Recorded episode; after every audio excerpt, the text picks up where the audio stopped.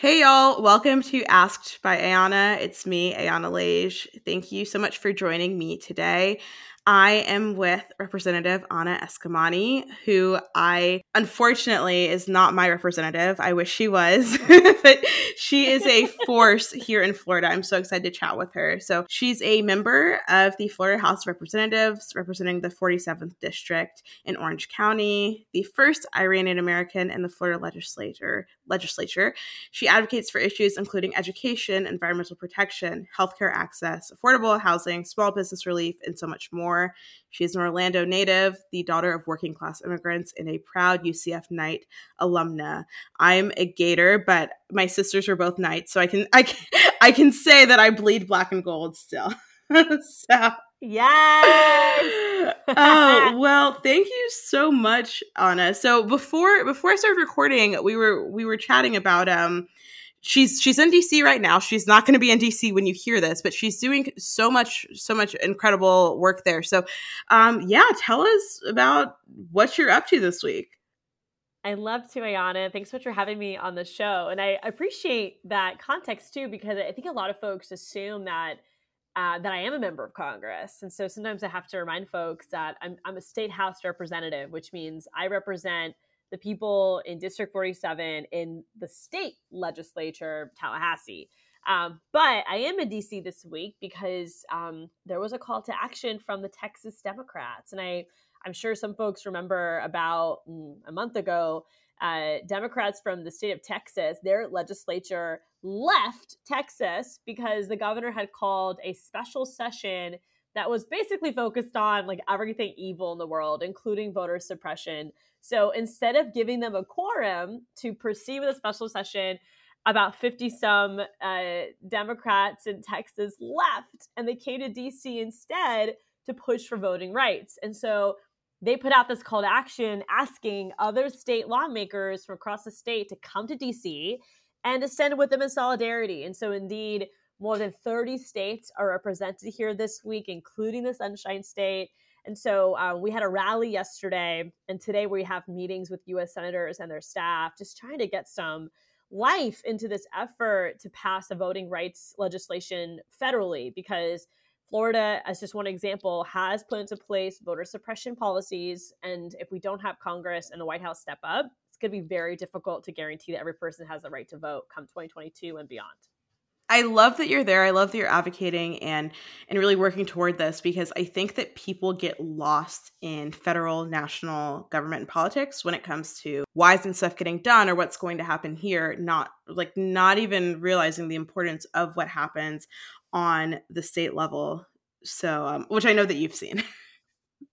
a lot of my efforts, a lot of our collective work is very much just like foundational education on civics because you're absolutely right, Ayana. I think a lot of attention gets like sucked out of the room for DC politics, which is understandable. I mean, clearly it's important, and um, I think it's um, it's I think it's what we learn more about in a school setting. Like we learn about the three branches of government in a federal system, but I'm always I'm always very intentional in teaching folks. See that that, that three levels of government. Same thing in Florida the executive branch is the governor, the, you have the legislature, and you have a, a, judiciary, you have a state court system. So we try really hard to just integrate that learning into everything that we do. And even a panel I had focused on manatee issues because manatees are dying right now in Florida um, in a huge degree. We talked about the different levels of government and the role that each one of those governments play.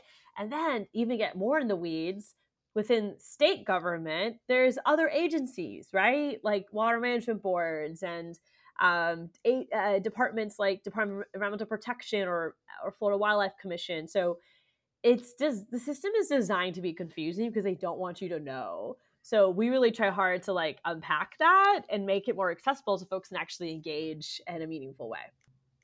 And I I know a little bit about your background, but I know that everyone listening won't. What um when you decided to run, why state? Why not local? Why not national? Right. What what do you feel kind of like what drew you in?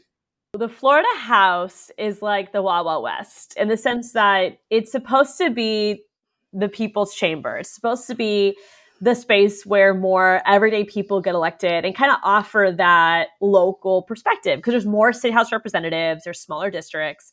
And yeah, even right now, there are multiple millionaires in the Florida legislature in the state house. And so when I was deciding what to do in the process of, uh, first of all, building the courage to even run for office, and I worked at Planned Parenthood for about six years before I ran for office. And before that, was very active as a college organizer at UCF. So I, I definitely had volunteered a lot of campaigns. I was engaged in different like civic campaigns, but never myself like in that spot, right? It was and and honestly, I have always supported women running for office, but never put myself in that position because I just felt like there's no one that looks like me that's won for office or, or run or win.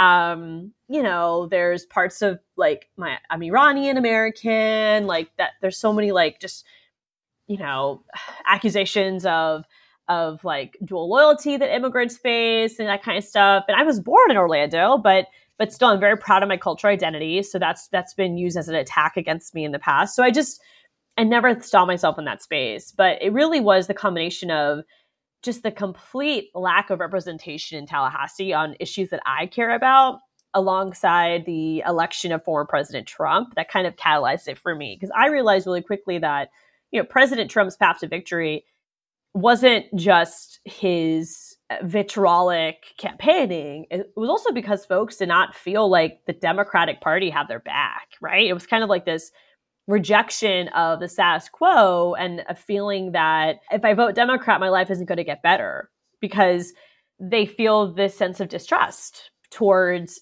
Democrats that kind of just run against a, a candidate but don't actually offer a vision for the future. They don't actually offer you ideas that are going to change your life in a positive way. Because when somebody votes, like, that's what they're voting. They're making a decision on who's going to make my life better. So I realized that even just as a Democrat, that we need to redefine what it means to be a Democrat, what it means to be a public servant, and I might be someone who can do that. And so that was kind of like a part of my journey to build the courage to say I want to run for office. And candidly, I asked a lot of other women to run for office first, and they look back at me and say, "Why are why are you doing it?" And it's kind of one of those you know, aha moments with my girlfriends where I'm like, okay, touche. Like maybe I should think about, you know, before I throw other people to the wolves, maybe I should try doing it too. Cause it is scary. It's super scary. And so I actually wrote what I would say if I lost as like an exercise to be okay with losing, but to also identify the victory in trying,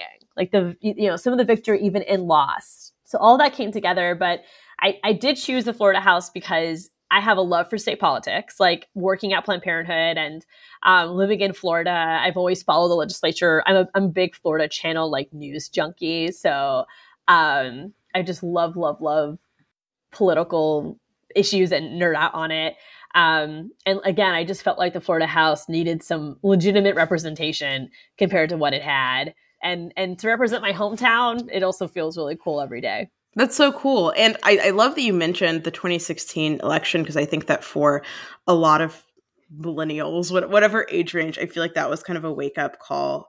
I I feel like I'd always been kind of like comfortable, not really paying paying attention to politics, of course, but not right. really fully grasping it. And I, I do remember the 2018 midterms feeling so different because I mean I was not super stoked about you know the governor race but i also realized i was like there's so many women and so many women of color and so many like historic wins happening.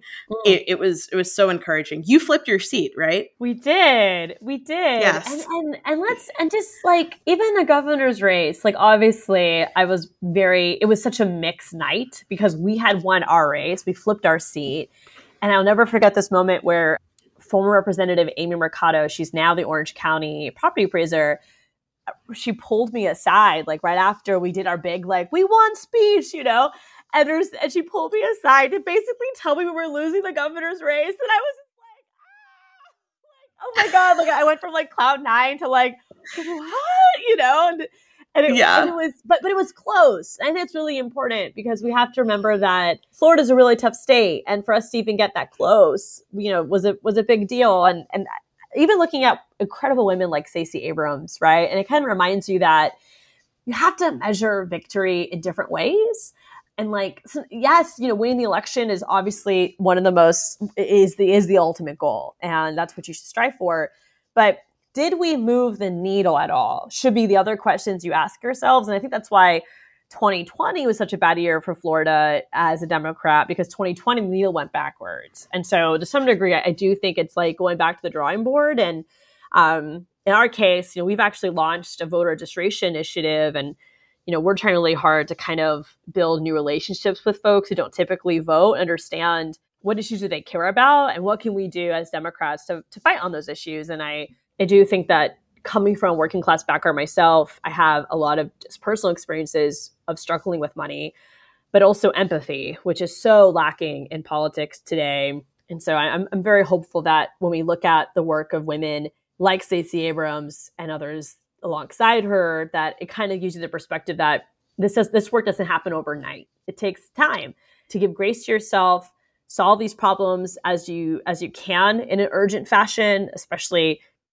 in crisis like right now at the pandemic but don't don't lose sight of this long-term vision for your community and for your state and don't get distracted by that either. And i think that you've done such a good job of being actually like for the people because i can't tell you how many times i've reached out to politicians and never heard back or gotten clearly a form letter but i see you on social media you know directly responding to people interacting answering questions and i think that that is so refreshing and kind of as you said like reframes the idea of like what politicians do mm-hmm. and whether they're actually you know willing to advocate for you but i was going to ask you i found out embarrassingly late in life that state um, like at the state house level that you aren't full-time you know living large in tallahassee around the clock I know, I love this. So funny, girl. I learned late too. You know what I mean? Like, like wait, what do you mean you don't live in Tallahassee? Isn't that like what you do? And yeah, it's real.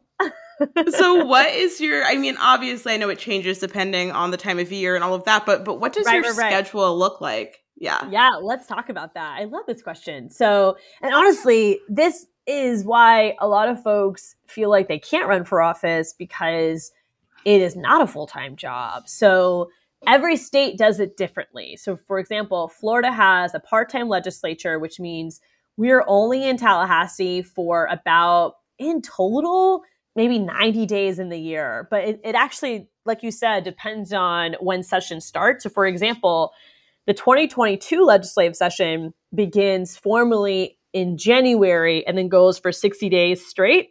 But before we go to Tallahassee, we have committee weeks and committee weeks start in September of 2021. So this is kind of one of those like weird off years for us because we just got out of session in, in April of 2021. We go back in September 21 to start committee weeks, and then we start with full session in January 2022. It'll be done by March, and then we, we we're back on the campaign trail basically. So what that means is because it's a part-time legislature, it's a part-time job, and your salary is part-time, and so I only make $28,000 uh, annually from being in this position. Now, of course, you do get access to state health benefits, which are very, very affordable. And it makes me so mad that everyday people have to struggle to have access to healthcare when elected officials get access to the state plan. They should too. But the salary itself is is is a barrier because what ends up happening is that unless you come from money or you're retired and have a pension, it's really hard to actually be elected official in Florida. And in my case, I have another job on top of this one that is my full time job. And luckily, it's remote. It's with a, a national foundation. So I, I, have the blessings of as long as I am in Florida, then my boss is cool with wherever I go. But I also have a boss, right? Like, like I have a daytime with a boss, just like anyone else does. And then I have my legislative work and I have my political work on top of it. And so it's a lot of balancing. I mean, I'll give you some perspective. So coming into DC, I wasn't planning to come early in the week because my schedule was just so packed. But I, with the rally happening on Tuesday, I was like, you know what? Let me just find a way to make this work. And so I found a flight at 6:44 a.m. on Tuesday out of Orlando that then flew into Miami and then from Miami to DC. So it was like one of those flights, right? And then the entire time, I basically worked on stuff for my day job because because I knew once I landed in DC, I was going to be busy with, with having to manage other things. So I'm like, you know, just doing all those type of emails from like the 6 a.m. to you know 11 a.m. shift, and then you're just and and imagine if you're a parent on top of this. I mean, my goodness, I have so much respect for my colleagues that are mothers and fathers because it adds a whole other element of responsibility to it. And so, yeah, I mean, it's intense. So my days are basically a combination of things, meetings for my day job, constituent meetings and, and, and services. I mean, candidly, I do spend a lot of time just responding to messages, like you said. It's a big part of the responsibility. Sometimes we'll take, we'll be invited to take tours, you know, and get to meet nonprofit agencies or later later next week myself and a city official I, I, I have a lot of questions about some of the city programming around uh, small business relief and things like that. And so we're just going to drive around the city of orlando and he's going to show me some of the new investments orlando's making so that we can see how the state can help and so forth.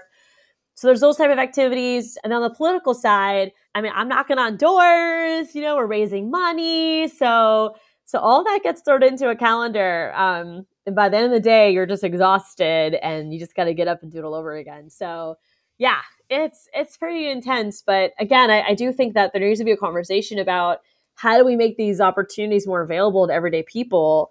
But it's very difficult to get people to support a salary increase for politicians. Like it's just not a right popular thing to do, right? So I think I think it has to be the people who like push for it because the politicians push. Actually, I'm on a tangent here, but just to give a shout out to Senator Arthenia Joyner, who's one of the first Black women elected to the state senate.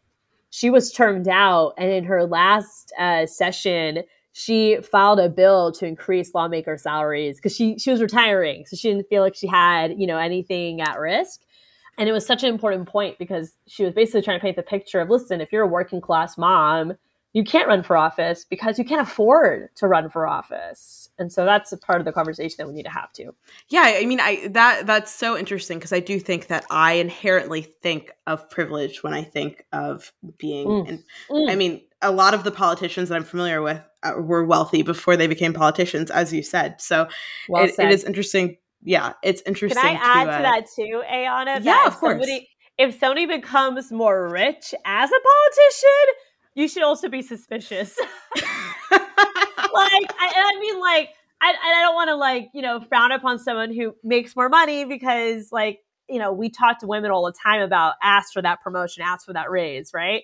But I mean, like, if they all of a sudden have a stock portfolio and all of a sudden it's doing like really well, that's a little suspicious. Like, because nothing should make you better at that except you getting access to special information. You know what I mean? So that also kind of drives me crazy too. When like all of a sudden this person also becomes like super wealthy, and it's like, ah, what? Like how that happen? You know, like I I actually upload my taxes with my financial disclosures every year. So I'm very transparent about my finances. I don't have that much to really show. You know what I mean? Like two jobs is pretty much my finances in a nutshell.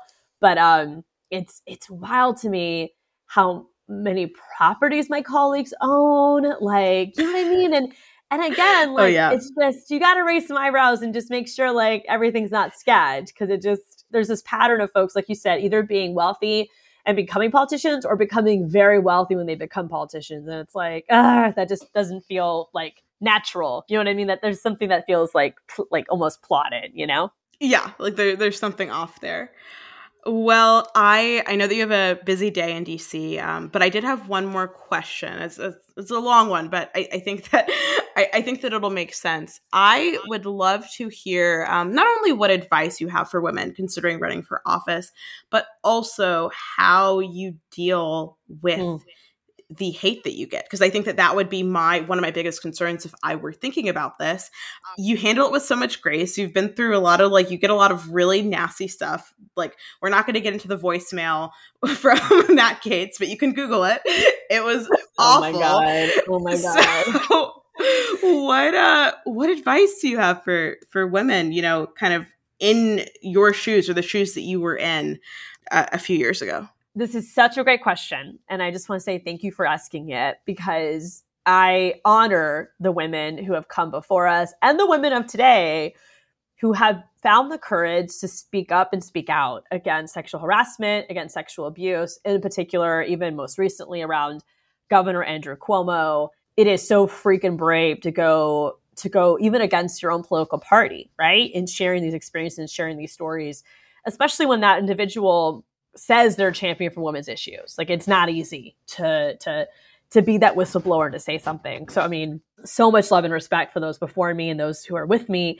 And that's what gives me the courage, on it because I always remember that I'm not alone, right? That whenever I get an ugly email, whenever I get an unsolicited phone call that's that's flirtatious or or men, you know, give you that long hug or whatever it is, right? Like you remember that you're not alone. I think part of the challenge that I've had to overcome is I'm actually someone that doesn't like confrontation or competition, which is super weird because I'm in a space every day where I have to be competitive when it comes to elections and I have to confront people, whether it's on their behavior or on the issue. And so I constantly find myself in a place of discomfort. But my hope is that as I find the courage to challenge my own personal barriers, that it also inspires others to do the same, to be to to find the courage to say, I don't deserve that. And to also realize that you should never settle for that type of behavior. And and, and you are deserving, you are valued, and you deserve to feel valued in every environment, professional or personal. And so, with that said, the advice I would give to anyone who's thinking of running for office, but especially to women and especially to women of color, because I think it's uniquely challenging uh, for women of color as well. We don't often get second chances. Like if I mess up something tomorrow, I don't know how quick I'll I'll be able to bounce back compared to others just yeah. because yeah. the weight the weight is like much harder on us um and and i'm not and, and let alone what it is for like latinas or black women i mean i can only try to put myself in your shoes but I, I i can only imagine the weight is even even heavier to carry so to remember who your mentors are and i'm super blessed to have mentors from my AP government teacher to my UCF professors, my my sister is a mentor. So sometimes mentors you know, are those folks in your life, sometimes the folks that you admire in history, but like know who your mentors are and like have that be a guiding light.